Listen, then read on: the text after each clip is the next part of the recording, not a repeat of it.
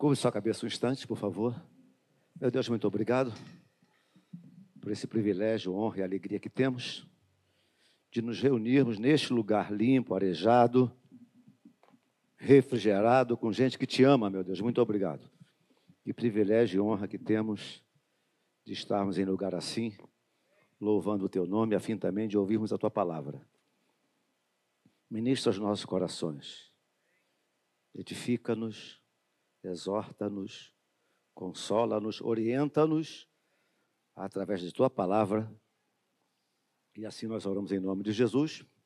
E todos disseram? Amém. Por favor, mesmo sentadinhos, abra sua Bíblia no livro de Daniel. Daniel é fácil de achar, está entre Gênesis e Apocalipse. Muito fácil de achar, não é não? Está entre Gênesis e Apocalipse. Gênesis, Êxodo, Levítico, Números, Deuteronômio, Josué, Juízes e Justos. É fácil, está aí por dentro. Está bem facilzinho aí. Todos acharam? No capítulo três, apenas o último versículo. No capítulo três de Daniel, apenas o último versículo. Diz assim, olha. Então o rei fez prosperar a Sadraque, Mesaque e Abdinego na província da Babilônia. Vamos ler juntos aqui na tela? Então o rei fez prosperar a Sadraque, Mesaque e Abdinego na província da Babilônia. Mantenha a sua Bíblia aberta por aí, no capítulo três. É bom lembrar de cara que Sadraque, Mesaque e Abdinego são nomes de deuses pagãos. Eu conheci uma família lá em Xerém que o pai colocou o nome dos filhos de Sadraque, Mesaque e Abdinego, porque são nomes bíblicos. É bíblico? É, mas são deuses pagãos. Os verdadeiros nomes deles não eram esses, mas são nomes de deuses pagãos. Mas cada pai dá o nome que quer no seu filho, né? Então, eu conheci essa família do Sadraque, Mesaque e Abdinego, que eu conheci. Então o rei fez, fez prosperar a Sadraque, Mesaco, Mesaque e Abdinego na província de Babilônia. Hoje, hoje eu acordei com, essa, com esse capítulo três no meu coração. E a história é muito simples. Qualquer criança que começa a estudar a Bíblia na escolinha dominical, logo, logo aprende algumas histórias de Davi, de Daniel. São umas, as primeiras histórias que eles aprendem. E não é, não é difícil nós falarmos um pouquinho do contexto do texto. O rei Nabucodonosor fez uma imagem. Somente a título de curiosidade. Pastor Assir não vale falar nem pastor Anselmo, tá bom? Vocês acham que essa imagem, que, esse, que, esse, que, esse, que essa imagem tinha quantos metros de altura? Dois metros? Três metros? Cinco metros? Doze metros? Tem ideia, Claudemir? Mais ou menos? Quantos metros? dezoito? Ele chutou dezoito, Francisco. Pode chutar um pouco mais ou menos? Alguém chutar mais ou menos? Ó, são sessenta côvados. Dá em média, em média, trinta metros de altura. Em média, trinta metros de altura. Este prédio aqui tem cinco andares. Cada, cada andar, o pé direito, pé direito é o que vai do, te, do, do chão ao teto. Geralmente, numa casa, tem três metros. Então, três, seis, nove, doze, quinze. Um prédio de cinco andares tem quinze metros. Um prédio de quinze andares tem quinze metros. Via de regra, um prédio de dez andares tem trinta metros. Então, essa estátua, há quem diga que ela tinha trinta metros de altura. Fala assim comigo, uau, uau. trinta metros de altura, não era uma, uma estatuetazinha, não? Imagine uma estátua do pastor Anselmo de trinta metros de altura. Imagina, João. Uau! E a base de seis côvados, em média, em média, quatro metros. Então, era uma estátua de responsa. Então, o rei Nabucodonosor, talvez, a fim de perpetuar o seu nome, é bem, é bem possível, é bem provável, construiu essa estátua. Mas ele não se deu por vencido em apenas construir a estátua. Ele fez uma exigência que toda a província, as, as, parece que cento e vinte províncias do seu reino, ao ouvir o som da, da pífara, do, do tambor, do, dos instrumentos, todos, todos se curvassem ante a imagem que ele havia criado, de trinta metros de altura por quatro de base. E aí a banda toca, a província toda se curva, mas três homens, chamados de Sadraque, Mesaque e Abdinego, não se curvaram. E não se iluda do que eu vou dizer agora. Todo reino que se preza tem sempre um fofoqueiro. Não é verdade? Todo reino que se preza tem sempre um fofoqueiro. Um fofoqueiro chegou lá para o rei, falou assim: rei, fica sabendo, olha, há três homens na tua província que eles não, não deram crédito a tua, ao, teu, ao teu edito, ao teu edito, ao teu, ao seu, ao teu decreto. E a, a, a banda tocou, e rei, ó rei, eles não, circo, eles não se curvaram. Pois é, pois é, pois é, pois é, eles não se curvaram. Não deram a mínima para o teu decreto. E o rei, furioso, chama os três homens, Sadraque, Mesaque e Abdinego. Perguntem ao pastor Assir, porque eu não tenho resposta. Onde estava Daniel? Eu não sei. Se ele souber, ele vai explicar para nós depois. Você que é um exegeta de primeira, vai explicar para nós. Onde, eu não sei onde estava Daniel. Sei que Daniel não aparece na história. Sadraque, não fala agora não, fala depois, para quem, para quem tiver curiosidade perguntar. Sadraque, Mesaque e Abdinego foram chamados à presença do rei. E aí, o rei faz uma, uma ameaça. Uma ameaça. Sadraque, Mesaque e Abdinego, eu vou dar mais uma chance para vocês. E ao ouvirem o som, instrumentos de música, vocês deverão se curvar e também adorar a minha imagem. Eu acabei de ler com vocês o último versículo de número trinta, não é? Agora volta comigo um pouquinho, por isso que eu pedi para que ficasse a Bíblia aberta, a Bíblia aberta. Volta um pouquinho ao versículo dezesseis, capítulo três, Daniel, capítulo três, versículo agora dezesseis. Então, enquanto o rei, o rei está fazendo aquela ameaça real, vocês precisam se curvar também e adorar também. Do contrário, vocês vão padecer, vão morrer, serão, serão queimados numa fornalha. É isso? É isso, gente? É, lógico que é. Quero ver se vocês estão comigo. Verso dezesseis.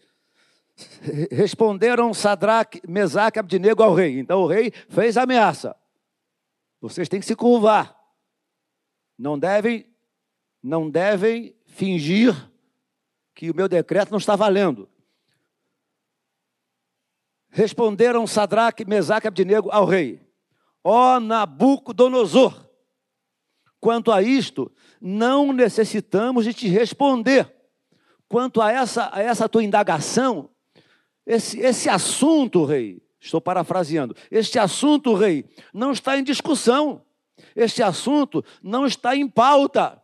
Não há a mínima necessidade em nossos corações de discutirmos este assunto. Quando eles falam assim, é, é, é, se, é, não, não necessitamos de te responder. Nós não vamos nem responder a, a sua indagação, a sua pergunta.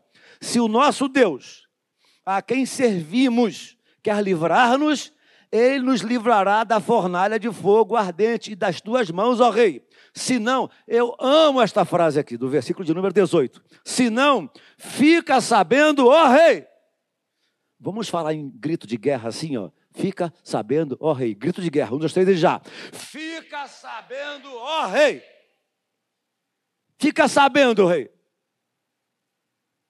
Fica sabendo, este assunto não está em pauta. É, não serviremos a teus deuses, nem adoraremos a imagem de ouro que fizeste. Agora, aqui, nesse pequeno texto lido, a gente entende também, vê também, as, que nós precisamos compreender e entender o que chamamos de soberania divina. Eles disseram assim, olha, se o nosso Deus, a quem servimos, quiser, ele nos livrará. Se não quiser, nós morreremos. Ou seja, o pastor Assir acabou de falar que às vezes Deus responde sim, às vezes não, e às vezes Deus não responde. Independentemente do resultado final de sua, de sua, de sua indagação, de suas ameaças, independentemente de qualquer coisa, ó rei, nós não vamos nos curvar diante ao teu decreto. Ou seja, o que é que eu entendo, o que é que eu vejo, o que é que eu tiro aqui como lição para a vida prática diária?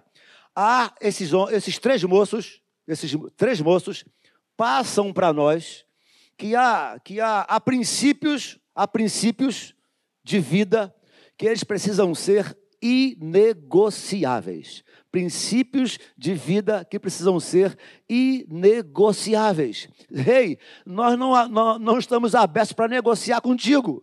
Algumas disciplinas na vida, algumas questões na vida, eu e você, nós precisamos entender que essas questões, elas diante de Deus, em nossos corações, precisam ser inegociáveis. O rei queria que eles orassem, o rei queria que eles orassem à imagem. Eles disseram assim, ó, não oraremos a outro Deus, senão ao nosso Deus.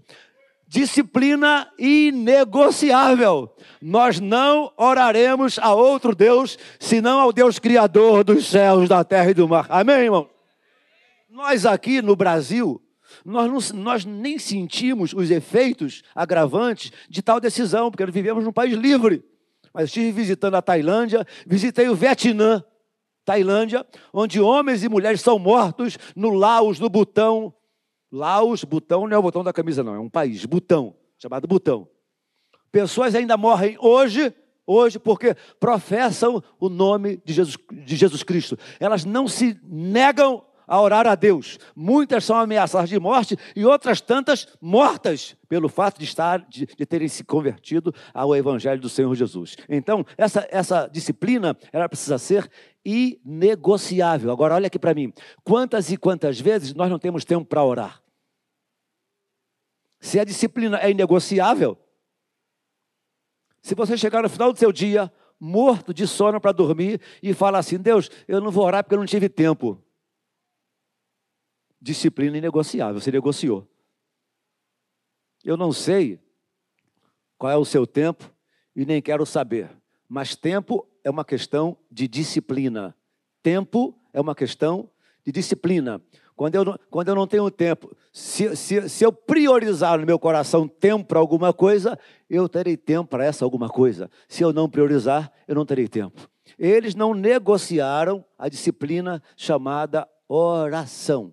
Nós não deixaremos de orar ao nosso Deus, a quem, em quem nós confiamos. Outra coisa, nós, nós não nos curvaremos, nós não nos curvaremos. Nós seremos sinceros ao Deus que nos criou, nós queremos honrar, nós queremos ser leais, queremos ser leais a Deus e nós não nos curvaremos. Eu tive uma experiência também interessante. Eu visitei, na Tailândia, aquele templo, é o maior templo, não é o Taj Mahal não, é templo budista, tem o um nome, não sei o que, real. É o maior templo budista do mundo. Você, ao entrar, tem um, um, um uma, não sei como é que chama, se é igreja, se é sinagoga, não sei como é que chama, um templo enorme. Todos, ao entrar, têm que tirar o sapato e se curvar. Tem que entrar. Eu disse, aí eu olhei para o Paulo Brito Júnior e falei, e agora, José, para onde? Ele disse, Davi, simples. Nós vamos nos curvar e vamos orar a Deus em nome de Jesus. E oramos, ó Deus, estamos ajoelhados diante de ti, não estamos ajoelhados diante de imagem alguma. Um negócio impressionante. Me parece que é o, é o templo mais visitado do mundo. Todos têm que se curvar, todos têm que adorar, todos ao entrar naquele lugar precisam prestar uma homenagem. Meu Deus, já disse e repito, no Brasil isso é muito fácil, mas em alguns países aí fora, não devemos negociar a nossa integridade, a nossa lealdade. Integridade, lealdade. Eu estou sentindo um pouquinho falta só de retorno, P, acho que está bom. Nossa lealdade a Deus. Está tá bem de saúde? Seja leal a Deus. Está bem de emprego? Seja leal a Deus. Está desempregado? Seja leal a Deus. Está enfermo? Seja leal a Deus. Está... Está em dia de sol? Seja leal a Deus. Está em dia de chuva e tempestade? Seja leal a Deus. Lealdade. Disciplina inegociável. Oração. Disciplina inegociável. Oração. É, é integridade. Integridade. Íntegro, apesar de nossas falhas. Apesar de ser quem eu sou. Apesar de ser quem eu sou. O bacana de Deus, o bacana de Deus é que Ele sabe o prata ruim que a gente é. Ele sabe o prata ruim que a gente é. O barro de quinta categoria que a gente... que nós somos, que eu sou pelo menos. Davi era o camarada mais, como é que eu diria? Como é que eu falaria do meu xará? Davi era camarada meio que, ele era, não era mole não, ele era, meu Deus, fala ou não fala? Davi foi fácil não, meu Deus, Davi assassinou o melhor amigo dele, meu Deus, Davi desobedeceu a Deus fazendo censo. Teve as suas coisas boas, mas o cara, o cara não era mole, não. Oi? Eu não vou repetir isso, não. Ele disse aqui, os Davis não são fáceis, os seres humanos não são fáceis, os Assir, os tem poucos. Nós não somos tão bons o quanto pensamos de nós mesmos. Davi não valia nada. Eu não queria ser amigo de Davi. Você queria? Eu não. É ruim. Quem é que falou é ruim? Francisco? Eu não queria. Davi era um cara bem, bem perverso. Tinha momentos rompantes muito bons. Mas tinha uns momentos rompantes também terríveis. Aí Deus vem e fala assim... Achei Davi, meu servo, homem segundo o meu coração. Mas como assim? A primeira vez que eu li a Bíblia, eu tive vontade de matar Davi de novo. Mas como assim? Mas Davi era homem segundo o coração de Deus, não porque não pecava, não porque não tinha pecados, mas sim, todas as vezes que pecava, que pecava e era repreendido, ele reconhecia o seu erro. Você sabia que o simples reconhecimento dos nossos erros fazem de nós homens e mulheres segundo o coração de Deus? Amém, irmãos? O simples reconhecimento que não é a sua bondade, que não é a, a, sua, a sua oração, não é, não é, não é o seu prumo. É que a nossa, a nossa bondade e misericórdia, ela vem da cruz do Calvário, ela passa pelo Calvário, ela vem pelo sangue de Jesus, e fomos santificados, e fomos adotados, e fomos recebidos pelo sangue de Jesus, que nos purifica de todo pecado. Então, não negocie, não negocie seus momentos de oração, não negocie a sua integridade, e não negocie a sua intimidade com Deus, intimidade. Ora, nós já oramos aqui por algumas coisas, mas essa oração na igreja, ela não produz intimidade com Deus. Vou tentar explicar o que é intimidade com Deus. Alguns anos atrás, eu me converti. Uma casa muito grande, dez, doze pessoas, e minha irmã mais nova, eu estive na casa dela antes de ontem, jantando com ela. Minha irmã mais nova, ela nunca... A única das filhas que foi apresentada na igreja, ficou adolescente na igreja, ficou jovem, casou-se, nunca abandonou o evangelho, a Denise. Mas quando me converti, o padrão de vida cristã lá em casa, para mim, era a Denise, que era minha irmã mais nova. Minha mãe era, era não dava para não dava, não dava para acompanhar, né? Minha mãe não dava para acompanhar. Minha mãe tinha os joelhos de casca de oração, grosso, grosso de oração. Minha mãe não dava para acompanhar. Então, eu vou me mirar na minha, minha irmã mais nova. O que, que, que ela fazia? Eu ia para o quarto, na hora que ela ia para o quarto dela. Aí eu começava a orar. Orava, orava, orava, orava, orava. Vou, ia no quarto da Denise, ela estava orando. Aí voltava, orava, orava, orava, orava. Ia no quarto dela, ela estava orando. Aí voltava, orava, eu orava tudo que tinha orar na vida. Eu tava no quarto dela, ela estava orando. Aí fiquei esperando na porta do quarto lá. dez, quinze, vinte, trinta, quarenta, uma hora e meia. Aí ela acabou, eu falei, Denise, o que, é que você tanto ora? Eu orei pelo Brasil todo, eu orei pelo mundo todo, o que, é que você tanto ora? Aí ela disse assim, ó, Isso se, isso se chama intimidade.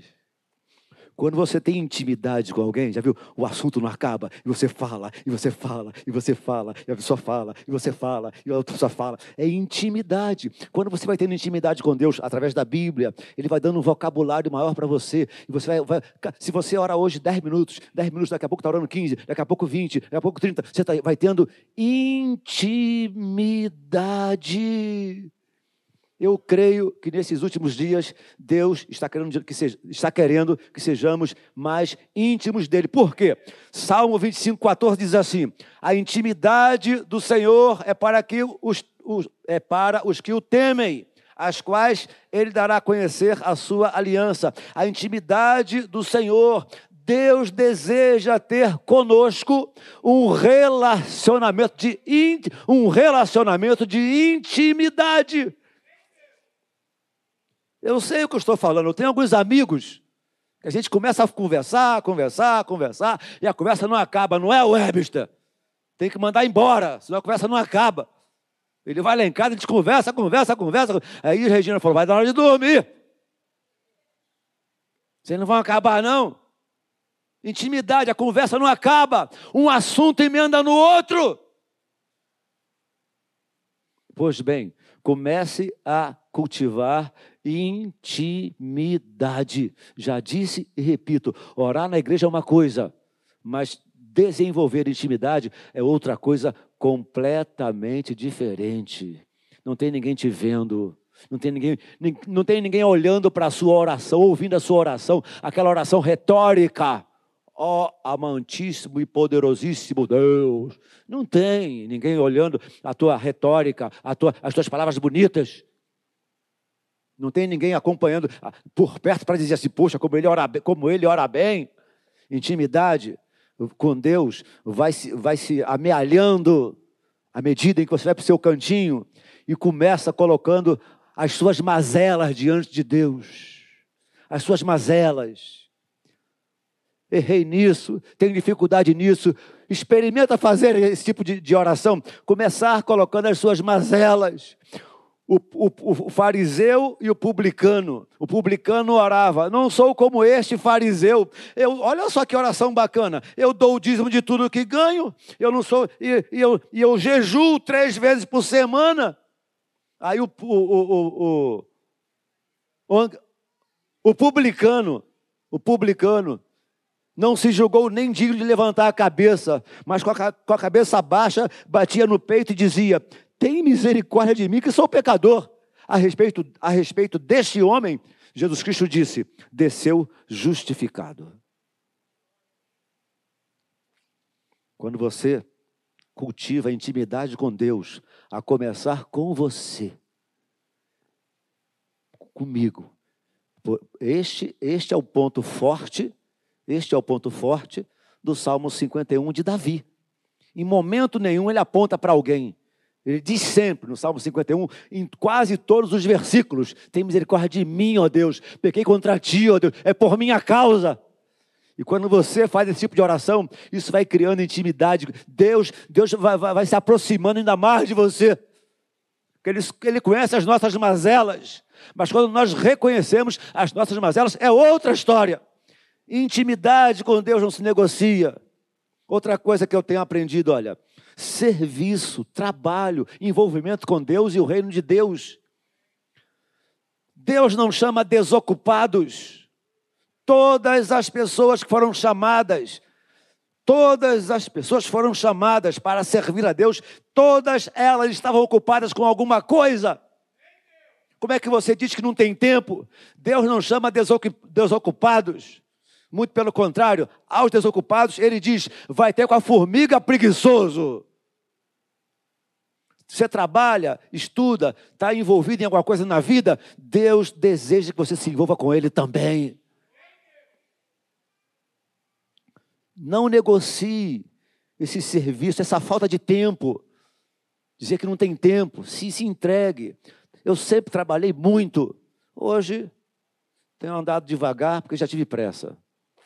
Não tenho mais, não tenho mais trinta e cinco anos, né, irmãos? Tenho quarenta e cinco agora. Calado.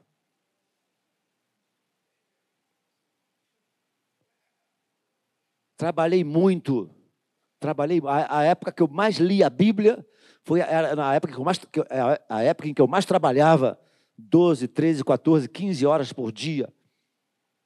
Em momentos de empresa muito encaracolada, já trabalhei três dias. Eu fiquei tanto tempo acordado que eu me abaixei para pegar um negócio no chão, eu vi um cachorro negro latindo em cima de mim, era cansaço. Trabalhei muito, tá bom? Então, se eu, tiver, se eu for à praia hoje, não fica com inveja de mim, não, já ralei bastante. Eu parei no sinal, muito legal, eu parei no sinal com a minha motocicleta. Eu tenho uma motocicleta, tá bom? Com a minha motocicleta. Só que eu já tive uma cento e vinte e cinco, né, irmãos? Quando eu, quando eu tinha dezenove anos de idade, eu tinha uma cento e vinte e cinco, C G cento e vinte e cinco. Comprei com o meu dinheirinho, com licença, eu, eu gosto de motocicletas. Mas agora a minha moto é uma moto um pouquinho maior do que uma cento e vinte e cinco. Um pouquinho maior. Ela é grandinha. O que é que ele disse? Um pouquinho, o Bruno está dizendo, um pouquinho maior. Ela é uma moto de gente grande. Aí eu parei no sinal, né? A moto pesa quatrocentos quilos. Parei no sinal. Aí parou um garoto do meu lado com uma duzentas e cinquenta cilindradas.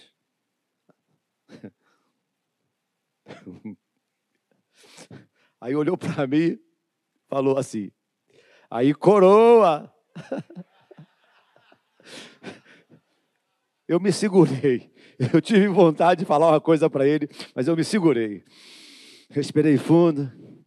Aí, coroa, tá podendo, hein? Aí eu falei assim, qual é a sua idade? Ele disse assim, ah, eu tenho vinte e dois anos. Eu disse assim, com vinte e dois, eu tinha uma dessa aí também. Aí eu coloquei a mão no ombro dele e falei assim, ó, Deus vai te abençoar e você vai chegar lá também. Os olhinhos dele encheram de lágrimas. Deus vai te abençoar. Você vai chegar lá também. Então, queridos, apesar do trabalho, da faculdade, da, das labutas do dia a dia, não negocie o serviço com Deus, para Deus. Se envolva com o reino de Deus. Não seja um parasita. O que, que é um parasita? Eu não sei, eu não sei, eu não sei se o que eu vou falar agora está correto, tá bom? Se não tiver, alguém me, me, me, me corrija. Mas no tubarão, geralmente, você vê uns peixinhos comendo o resto aqui. Na, já viram isso? Eu acho que aqueles peixes são os parasitas. Eles não vão, não são não? E, e, e quem come, e quem come, é, é, como é que é aquele negócio? Carrapato do outro. O que é um parasita? É o que não faz nada? É um que fica dependendo do outro? Hã? Tira do outro. Tá bom, não seja um parasita. Se envolva com o reino. Faça alguma coisa. Ore por alguém. Evangelize alguém. Leve uma bolsa de compras para alguém. Faça alguma coisa para alguém. Que o projeto de Deus, que você não seja o seu maior projeto de vida. Há pessoas que são assim, que ela é o maior projeto de vida dela diante de Deus. Não, que o, seu, que o seu projeto de vida seja abençoar uma outra pessoa. Vá um pouco mais além da sua sala. O serviço, não negocie, se envolva. Jesus Cristo disse assim, olha, não fostes vós que escolhestes a mim. Pelo contrário, João capítulo quinze, pelo contrário, eu que vos escolhi a vós outros e vos designei para que vades e deis fruto e o vosso fruto permaneça. Dar frutos é um dos projetos de reino de Deus para nós. Ou seja, trabalhe, se envolva, ame as pessoas, é, é, tenha, tenha, tenha prazer em ver outras pessoas sendo abençoadas. Tenha prazer em ver outras pessoas sendo glorificando a Deus, e quando você abençoa alguém, essa pessoa que você abençoa, ela vai glorificar a Deus por seu, pela sua ajuda. Que as pessoas possam glorificar a Deus através de suas ações de bondade e misericórdia. Então, não, não negligencie, não negocie o seu, tra o seu trabalho, o seu envolvimento com o reino. Um dos textos, uma das falas de Jesus Cristo que menos... menos que menos colocamos em prática é: busque em primeiro lugar o meu reino e a sua justiça, e as demais coisas serão acrescentadas. Nós, nós não temos o hábito de buscar primeiro as coisas de Deus. Nós queremos primeiro as nossas coisas. Tenta dar uma certa prioridade ao reino de Deus, às coisas de Deus, ao trabalho. Então, não, não negocie o seu envolvimento. Não negocie, não negocie o seu, o seu, seu, seu chamamento. Deus te chamou. Há chamados que são universais, chamados para todos, mas há chamados também individuais. Um dia eu atendi a uma chamada individual. Existe isso, chamada individual? Lógico. Atos treze diz assim, olha, separai-me a Barnabé e a Saulo para a obra que vos tenho chamado. Deus tem uma chamada individual. Deus tem uma chamada pessoal. Eu entendi um chamamento pessoal. É muito legal vermos as pessoas fazendo, mas melhor ainda é quando, quando você pode se envolver com o que Deus tem te dado. Amém, queridos? Não negocie isso. Fique em pé comigo, por favor, em nome de Jesus. Não negocie a sua integridade. Não negocie o seu tempo de trabalho. Não negocie para Deus. Não negocie a sua integridade. Não negocie seus momentos preciosos de oração, apesar da roda viva da vida tentar nos roubar isso. Mas não negocie. As pessoas que mais trabalham no reino de Deus são aquelas que menos tempo têm na vida. Não espere ter tempo para servir a Deus. Sabe quando você vai ter, vai, vai ter tempo? Nunca! Não espere ter tempo. Vai servindo. Vai servindo a Deus. Fui fazer uma visita aí ontem, ontem. Aí eu estava... Eu gosto do Batman. Eu, tenho, eu uso sempre uma camisa do Batman. Do Batman, Batman. Fui fazer uma visita, né? Aí desci do carro, fui fazer a visita. Quando eu voltei, umas crianças, umas doze crianças, me cercaram. O Batman está na nossa rua. Só acontece comigo isso. O Batman. Oi, Batman. Você vai morar aqui na nossa rua? Doze crianças. Disse, Jesus, eu agora virei Batman. Vim fazer uma visita. Eu vim fazer uma visita com um pastor e estou saindo como Batman. Quer saber de uma coisa? Senta aqui que o Batman quer falar uma coisa para vocês. Aproveitei a oportunidade para falar de Jesus para as crianças que gostaram de mim, sem eu dar uma palavra, só porque eu estava com a camisa do Batman. É isso, servir a Deus. Aí sentei lá, sentei lá e comecei a falar do amor de Deus, que Jesus Cristo amava as crianças. É simples, irmãos. É simples. Lembrei de uma outra coisa. Eu fui para a África, estava com medo. Estava com medo de ir para a África. Eu li algumas coisas antes de ir que me deixaram deprimido. Estava com medo de morrer na África. Aí eu, aí eu, coisa simples. Sabe essas três bolinhas que os meninos jogam no, no sinal? Sabe, sabe isso? Aí, Bruno, eu em casa, o Vinícius me ensinou. Aí aprendi a jogar. Se você me der três laranjas, três maçãs ou três bolinhas, eu fico... Aí eu fui lá para a rua, na África. Eu comecei a jogar. Fiquei uns dez minutos, sem exagero. Umas cem crianças sentaram ao meu redor. cem! Não foi vinte, não. cem! E aí, comecei a falar de Jesus para elas. O que aconteceu? Os pais foram chegando. E foi chegando. Houve um momento que tinha umas quinhentas pessoas. Nós éramos vinte missionários. Tão fácil. Só pegar uma bolinha. Eu não estou jogando bolinha na Praça do Relógio. Mas antes de ontem, terça-feira, tinha um grupo lá dando folheto. Orando pelas pessoas. É simples. Nós cantamos muito. Usa-me como farol, como, como, como, como, como ponte, como abrigo. Mas na hora de nós colocarmos em prática, coisa, em prática coisas simples, ficamos acuados. Deixa Deus usar a sua vida, o seu coração, os seus talentos, quer, sendo, quer, ser, quer jogando a bolinha para cima, quer sendo chamado de Batman ou Mulher Maravilha, quem sabe? Aí, irmãs, começa a usar um chicote aqui, ó.